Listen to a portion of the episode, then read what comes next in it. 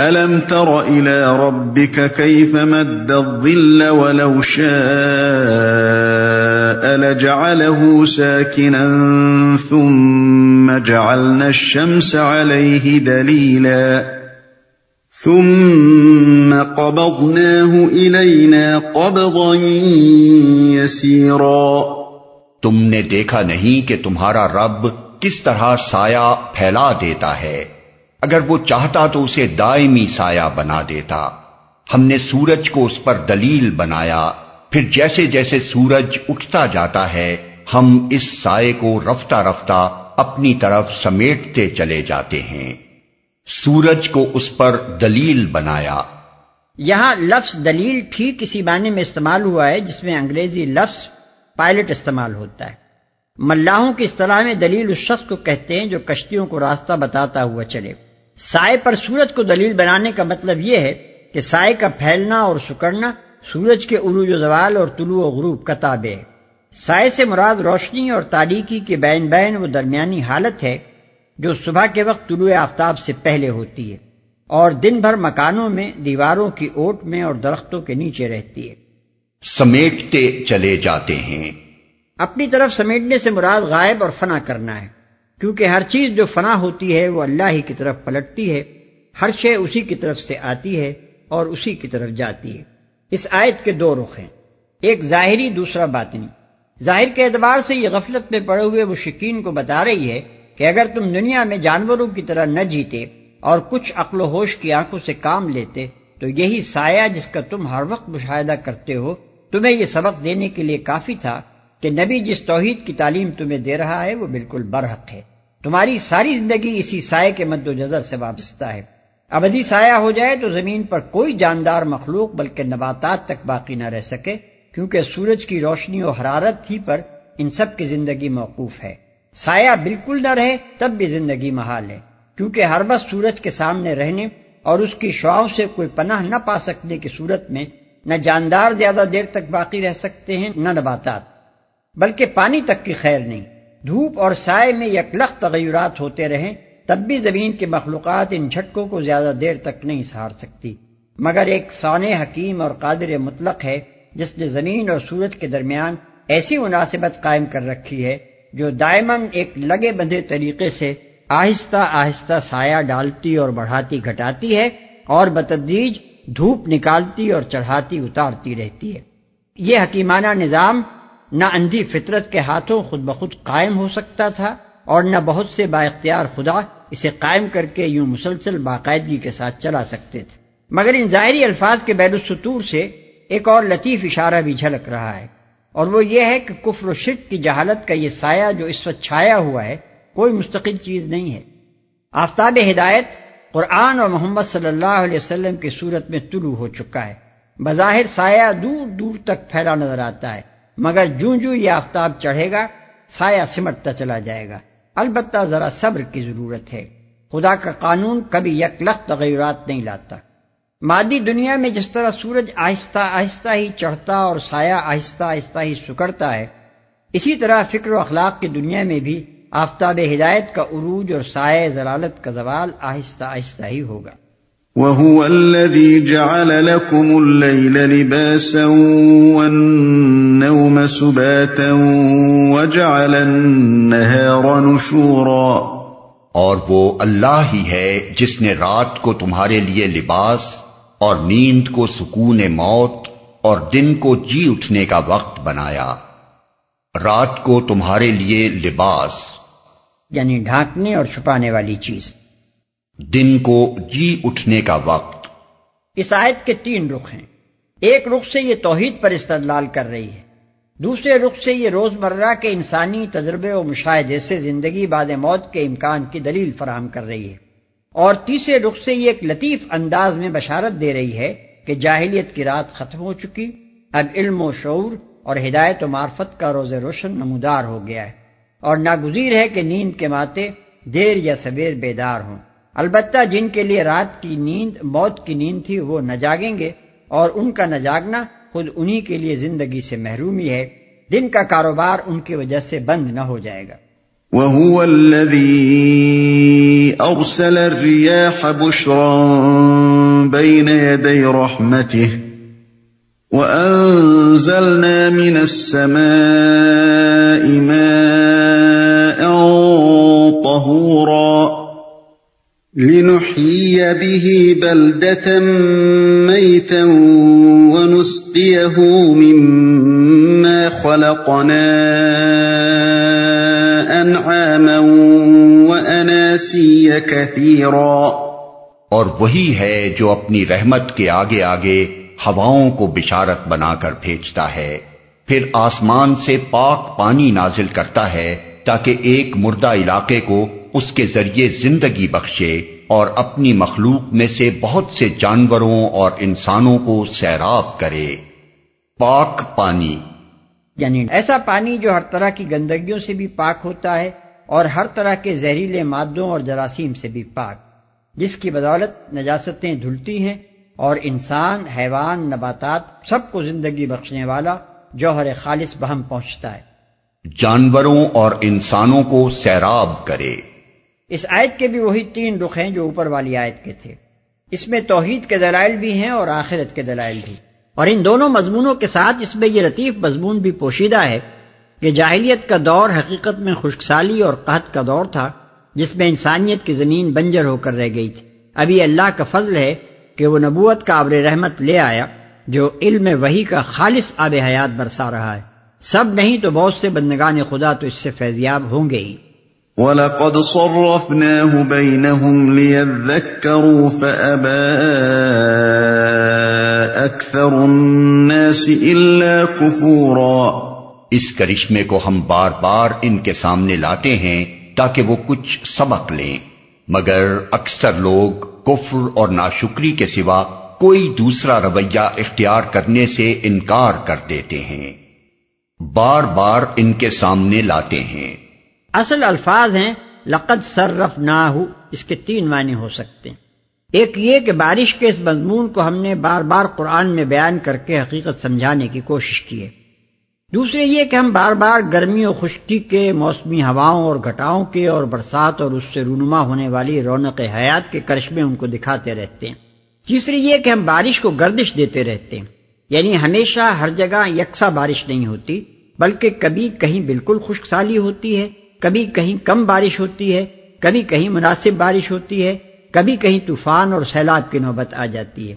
اور ان سب حالتوں کے بے شمار مختلف نتائج ان کے سامنے آتے رہتے ہیں۔ دوسرا رویہ اختیار کرنے سے انکار کر دیتے ہیں۔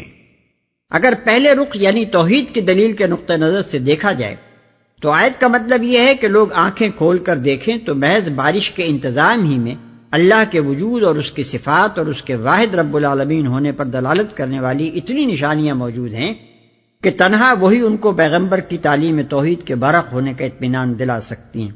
مگر باوجود اس کے کہ ہم بار بار اس مضمون کی طرف توجہ دلاتے ہیں اور باوجود اس کے کہ دنیا میں پانی کی تقسیم کے یہ کرشمے نئے انداز سے پے در پے ان کی نگاہوں کے سامنے آتے رہتے ہیں، یہ ظالم کوئی سبق نہیں لیتے، ناق و صداقت کو مان کر دیتے ہیں۔ ناقل و فکر کی ان نعمتوں کا شکر ادا کرتے ہیں جو ہم نے ان کو دی ہیں اور نہ اس احسان کے لیے شکر گزار ہوتے ہیں کہ جو کچھ وہ خود نہیں سمجھ رہے تھے، اسے سمجھانے کے لیے قرآن میں بار بار کوشش کی جا رہی ہے۔ دوسرے رخ یعنی آخرت کی دلیل کے نقطہ نظر سے دیکھا جائے تو اس کا مطلب یہ ہے کہ ہر سال ان کے سامنے گرمی و خشکی سے بے شمار مخلوقات پر موت تاری ہونے اور پھر برسات کی برکت سے مردہ نباتات و حشرات کے جی اٹھنے کا ڈرامہ ہوتا رہتا ہے۔ مگر سب کچھ دیکھ کر بھی یہ بے وقوف زندگی بعد موت کو ناممکن ہی کہتے چلے جاتے ہیں۔ بار بار انہیں اس سری نشان حقیقت کی طرف توجہ دلائی جاتی ہے، مگر کفر و انکار کا جمود ہے کہ کسی طرح نہیں ٹوٹتا۔ نعمت عقل و بینائی کا کفران ہے کہ کسی طرح ختم نہیں ہوتا۔ اور احسان تذکیر و تعلیم کی ناشکری ہے کہ برابر ہوئے چلی جاتی ہے۔ اگر تیسرے رخ یعنی خشک سالی سے جاہلیت کی اور باران رحمت سے وہی و نبوت کی تشبیح کو نگاہ میں رکھ کر دیکھا جائے تو آیت کا مطلب یہ ہے کہ انسانی تاریخ کے دوران میں بار بار یہ منظر سامنے آتا رہا ہے کہ جب کبھی دنیا نبی اور کتاب الہی کے فیض سے محروم ہوئی، انسانیت بنجر ہو گئی اور فکر و اخلاق کی زمین میں خاردار جھاڑیوں کے سوا کچھ نہ ہوگا۔ اور جب کبھی وہی رسالت کا آب حیات اس سرزمین کو بہم پہنچ گیا، گلشن انسانیت لہلہا اٹھا۔ جہالت و جاہلیت کی جگہ علم نے لے لی۔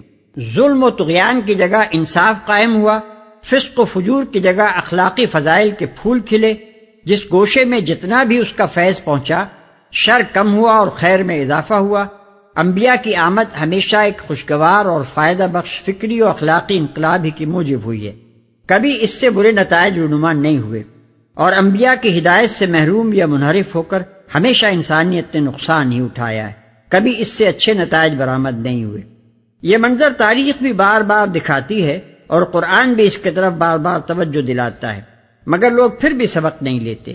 ایک مجرب حقیقت ہے، جس کی صداقت پر ہزار ہا برس کے انسانی تجربے کی مہر سخت ہو چکی ہے، مگر اس کا انکار کیا جا رہا ہے۔ اور آج خدا نے نبی اور کتاب کی نعمت سے جس بستی کو نوازا ہے، وہ اس کا شکر ادا کرنے کے بجائے الٹی ناشکری کرنے پر تلی ہوئی ہے۔ وَلَوْ شِئْنَا لَبَعَثْنَا فِي كُلِّ قَرْيَةٍ نَذِيرًا۔ فلا تطع الكافرين وجاهدهم به جهادا كبيرا اگر ہم چاہتے تو ایک ایک بستی میں ایک ایک نذیر اٹھا کھڑا کرتے۔ پس اے نبی کافروں کی بات ہرگز نہ مانو اور اس قرآن کو لے کر ان کے ساتھ جہاد کبیر کرو۔ ایک ایک نذیر اٹھا کھڑا کرتے۔ یعنی ایسا کرنا ہماری قدرت سے باہر نہ تھا۔ چاہتے تو جگہ جگہ نبی پیدا کر سکتے تھے مگر ہم نے ایسا نہیں کیا۔ اور دنیا بھر کے لیے ایک ہی نبی مبوس کر دیا۔ جس طرح ایک سورج سارے جہان کے لیے کافی ہو رہا ہے اسی طرح یہ اکیلا آفتاب ہدایت ہی سب جہان والوں کے لیے کافی ہے۔ جہاد کبیر۔ جہاد کبیر کے تین معنی ایک انتہائی کوشش جس میں آدمی سی و جانفشانی کا کوئی دقیقہ اٹھا نہ رکھے۔ دوسرے بڑے پیمانے پر جد و جہد جس میں آدمی اپنے تمام ذرائع لا کر ڈال دے۔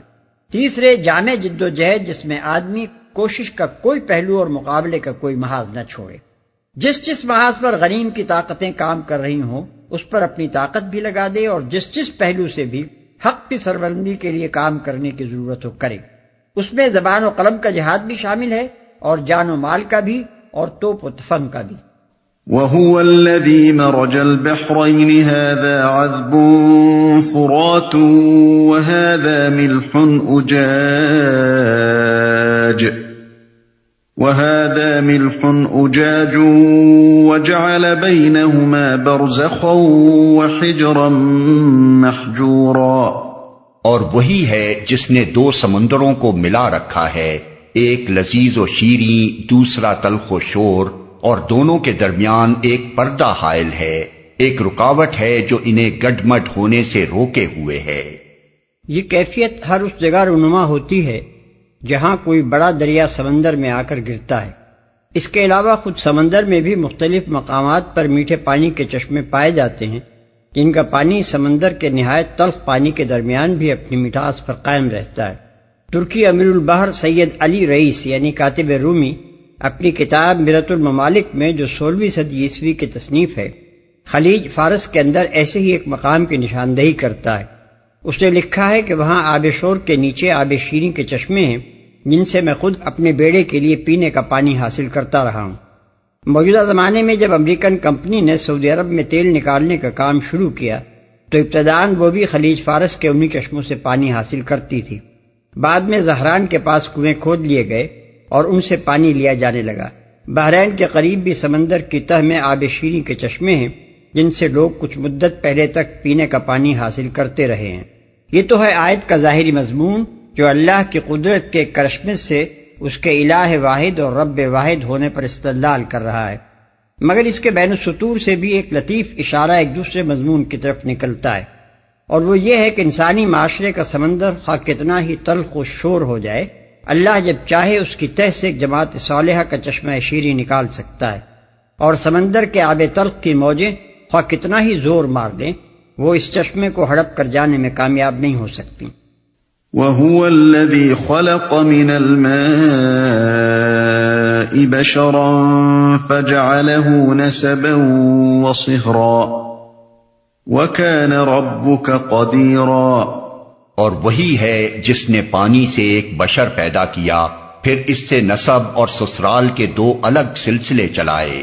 تیرا رب بڑا ہی قدرت والا ہے۔ دو الگ سلسلے چلائے۔ یعنی بجائے خود یہی کرشمہ کیا کم تھا کہ وہ ایک حقیر پانی کی بوجھ سے انسان جیسی حیرت انگیز مخلوق بنا کھڑی کرتا ہے۔ مگر اس پر مزید کرشمہ یہ ہے کہ اس نے انسان کا بھی ایک نمونہ نہیں بلکہ دو الگ نمونے یعنی عورت اور مرد بنائے۔ جو انسانیت میں یکساں، مگر جسمانی و نفسانی خصوصیات میں نہایت مختلف ہیں۔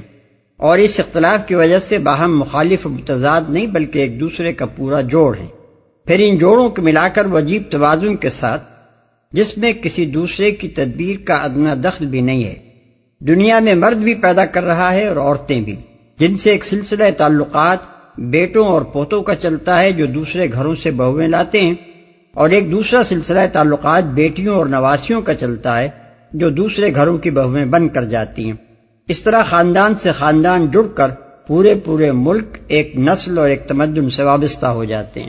یہاں بھی ایک لطیف اشارہ اس مضمون کی طرف ہے کہ اس سارے کارخانے حیات میں جو حکمت کام کر رہی ہے، اس کا انداز کار ہی کچھ ایسا ہے کہ یہاں اختلاف اور پھر مختلفین کے جوڑ سے ہی سارے نتائج برآمد ہوتے ہیں۔ لہذا جس اختلاف سے تم دو چار ہو اس پر گھبراؤ نہیں۔ یہ بھی ایک نتیجہ خیز چیز ہے۔ وَيَعْبُدُونَ مِن دُونِ اللَّهِ مَا لَا يَنفَعُهُمْ وَلَا يَضُرُّهُمْ۔ وَكَانَ الْكَافِرُ عَلَى رَبِّهِ ظَهِيرًا۔ اس خدا کو چھوڑ کر لوگ ان کو پوچھ رہے ہیں جو نہ ان کو نفع پہنچا سکتے ہیں نہ نقصان۔ اور اوپر سے مزید یہ کہ کافر اپنے رب کے مقابلے میں ہر باغی کا مددگار بنا ہوا ہے۔ یعنی اللہ کا کلمہ بلند کرنے اور اس کے احکام و قوانین کو نافذ کرنے کے لیے جو کوشش بھی کہیں ہو رہی ہو، کافر کی ہمدردیاں اس کوشش کے ساتھ نہیں بلکہ ان لوگوں کے ساتھ ہوں گی جو اسے نیچا دکھانے کے در پہ ہوں۔ اسی طرح اللہ کی فرما برداری و اطاعت سے نہیں بلکہ اس کی نافرمانی ہی سے کافر کی ساری دلچسپیاں وابستہ ہوں گی۔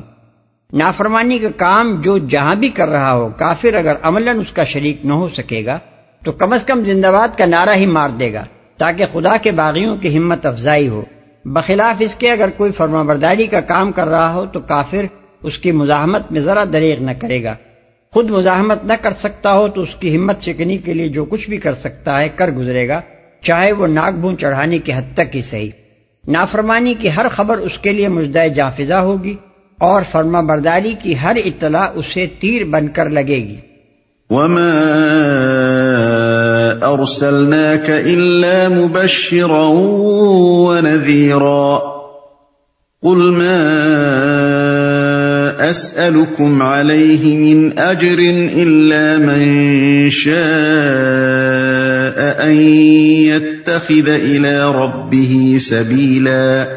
اے محمد تم کو تو ہم نے بس ایک مبشر اور نذیر بنا کر بھیجا ہے۔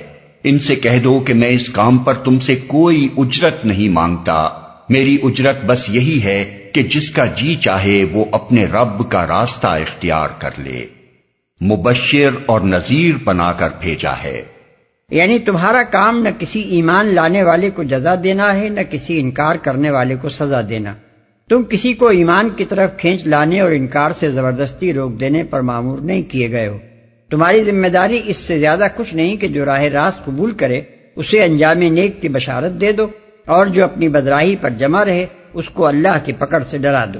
اس طرح کے ارشادات قرآن مجید میں جہاں بھی آئے ہیں، ان کا اصل روح سخن کفار کی طرف ہے۔ اور مقصد دراصل ان کو یہ بتانا ہے کہ نبی ایک بے غرض مسلح ہے جو خلق خدا کی بھلائی کے لیے خدا کا پیغام پہنچاتا ہے۔ اور انہیں ان کے انجام کرنے کو بد بتا دیتا ہے۔ وہ تمہیں زبردستی تو اس پیغام کے قبول کرنے پر مجبور نہیں کرتا کہ تم خام اس پر بگڑنے اور لڑنے پر تل جاتے ہو۔ تم مانو گے تو اپنا ہی بھلا کرو گے۔ اسے کچھ نہ دے دو گے، نہ مانو گے تو اپنا نقصان کرو گے، اس کا کچھ نہ بگاڑو گے۔ وہ پیغام پہنچا کر سبکدوش ہو چکا۔ اب تمہارا معاملہ ہم سے ہے۔ اس بات کو نہ سمجھنے کی وجہ سے بسا اوقات لوگ اس غلط فہمی میں پڑ جاتے ہیں۔ کہ مسلمانوں کے معاملے میں بھی نبی کا کام بس خدا کا پیغام پہنچا دینے اور انجام نیک کا مجدہ سنا دینے تک محدود ہے۔ حالانکہ قرآن جگہ جگہ اور بار بار تصریح کرتا ہے کہ مسلمانوں کے لیے نبی صرف مبشر ہی نہیں ہے، بلکہ معلم اور مزکی اور نمونہ عمل بھی ہے۔ حاکم اور قاضی اور امیر متا بھی ہے۔ اور اس کی زبان سے نکلا ہوا ہر فرمان ان کے حق میں قانون کا حکم رکھتا ہے، جس کے آگے ان کو دل کی پوری رضامندی سے سر تسلیم خم کرنا چاہیے۔ لہذا سخت غلطی کرتا ہے وہ شخص جو ما علی الرسول الا البلاغ اور ما ارسلنا کا اللہ مبشرم و نذیرہ اور اسی مضمون کی دوسری آیات کو نبی اور اہل ایمان کے باہمی تعلق پر چسپاں کرتا ہے۔ وتوكل على الحي الذي لا يموت وسبح بحمده وكفى به بذنوب عباده خبيرا الذي خلق السماوات والارض وما بينهما في سته ايام ثم استوى على العرش. الرحمن فاسال به خبيرا. اے محمد، اس خدا پر بھروسہ رکھو جو زندہ ہے اور کبھی مرنے والا نہیں۔ اس کی حمد کے ساتھ اس کی تسبیح کرو۔ اپنے بندوں کے گناہوں سے بس اسی کا باخبر ہونا کافی ہے۔ وہ جس نے چھ دنوں میں زمین اور آسمانوں کو اور ان ساری چیزوں کو بنا کر رکھ دیا جو آسمان و زمین کے درمیان ہیں، پھر آپ ہی کائنات کے تخت سلطنت عرش پر جلوہ فرما ہوا۔ رحمان، اس کی شان بس کسی جاننے والے سے پوچھو۔ عرش پر جلوہ فرما ہوا۔ زمین و آسمان کو چھ دنوں میں پیدا کرنے کا مضمون متشابہات کے قبیلے سے ہے، جس کا مفہوم متعین کرنا مشکل ہے۔ ممکن ہے کہ ایک دن سے مراد ایک دور ہو اور ممکن ہے کہ اس سے مراد وقت کی اتنی ہی مقدار ہو جس پر ہم دنیا میں لفظ دن کا اطلاق کرتے ہیں۔ آیت سجدہ۔ وَإِذَا قِيلَ لَهُمُ اسْجُدُوا لِلرَّحْمَنِ قَالُوا وَمَا الرَّحْمَنُ أَنَسْجُدُ لِمَا تَأْمُرُنَا وَزَادَهُمْ نُفُورًا ان لوگوں سے جب کہا جاتا ہے کہ اس رحمان کو سجدہ کرو، تو کہتے ہیں، رحمان کیا ہوتا ہے؟ کیا بس جسے تو کہہ دے، اسی کو ہم سجدہ کرتے پھریں؟ یہ دعوت ان کی نفرت میں الٹا اور اضافہ کر دیتی ہے۔ اسی کو ہم سجدہ کرتے پھریں۔ یہ بات دراصل وہ محض کافرانہ شوخی اور سراسر ہٹ درمی کی بنا پر کہتے تھے۔ جس طرح فرعون نے حضرت موسا سے کہا تھا وہ ماں رب العالمین یعنی رب العالمین کیا ہوتا ہے؟ حالانکہ نہ کفار مکہ خدا رحمان سے بے خبر تھے اور نہ فرعون ہی اللہ رب العالمین سے ناواقف تھا۔ بعض مفسرین نے اس کی یہ تعویل کی ہے کہ اہل عرب کے ہاں اللہ تعالیٰ کے لیے رحمان کا اسم مبارک شائع نہ تھا۔ اس لیے انہوں نے یہ اعتراض کیا۔ لیکن آیت کا انداز کلام خود بتا رہا ہے کہ یہ اعتراض ناواقفیت کی بنا پر نہیں بلکہ تغیان جاہلیت کی بنا پر تھا۔ ورنہ اس پر گرفت کرنے کے بجائے اللہ تعالیٰ نرمی کے ساتھ انہیں سمجھا دیتا کہ یہ بھی ہمارا ہی ایک نام ہے، اس پر کان نہ کھڑے کرو۔ علاوہ بری یہ بات تاریخی طور پر ثابت ہے کہ عرب میں اللہ تعالیٰ کے لیے قدیم زمانے سے رحمان کا لفظ معروف و مستعمل تھا۔ اور اضافہ کر دیتی ہے۔ اس جگہ سجدہ تلاوت مشروع ہے اور اس پر تمام اہل علم متفق ہیں۔ ہر قاری اور سامے کو اس مقام پر سجدہ کرنا چاہیے۔ نیز یہ بھی مصنون ہے کہ آدمی جب اس آیت کو سنے تو جواب میں کہے زاد اللہ خزو ام ما زاد انفورا یعنی اللہ کرے ہمارا خزو اتنا ہی بڑھے جتنا دشمنوں کا نفور بڑھتا ہے۔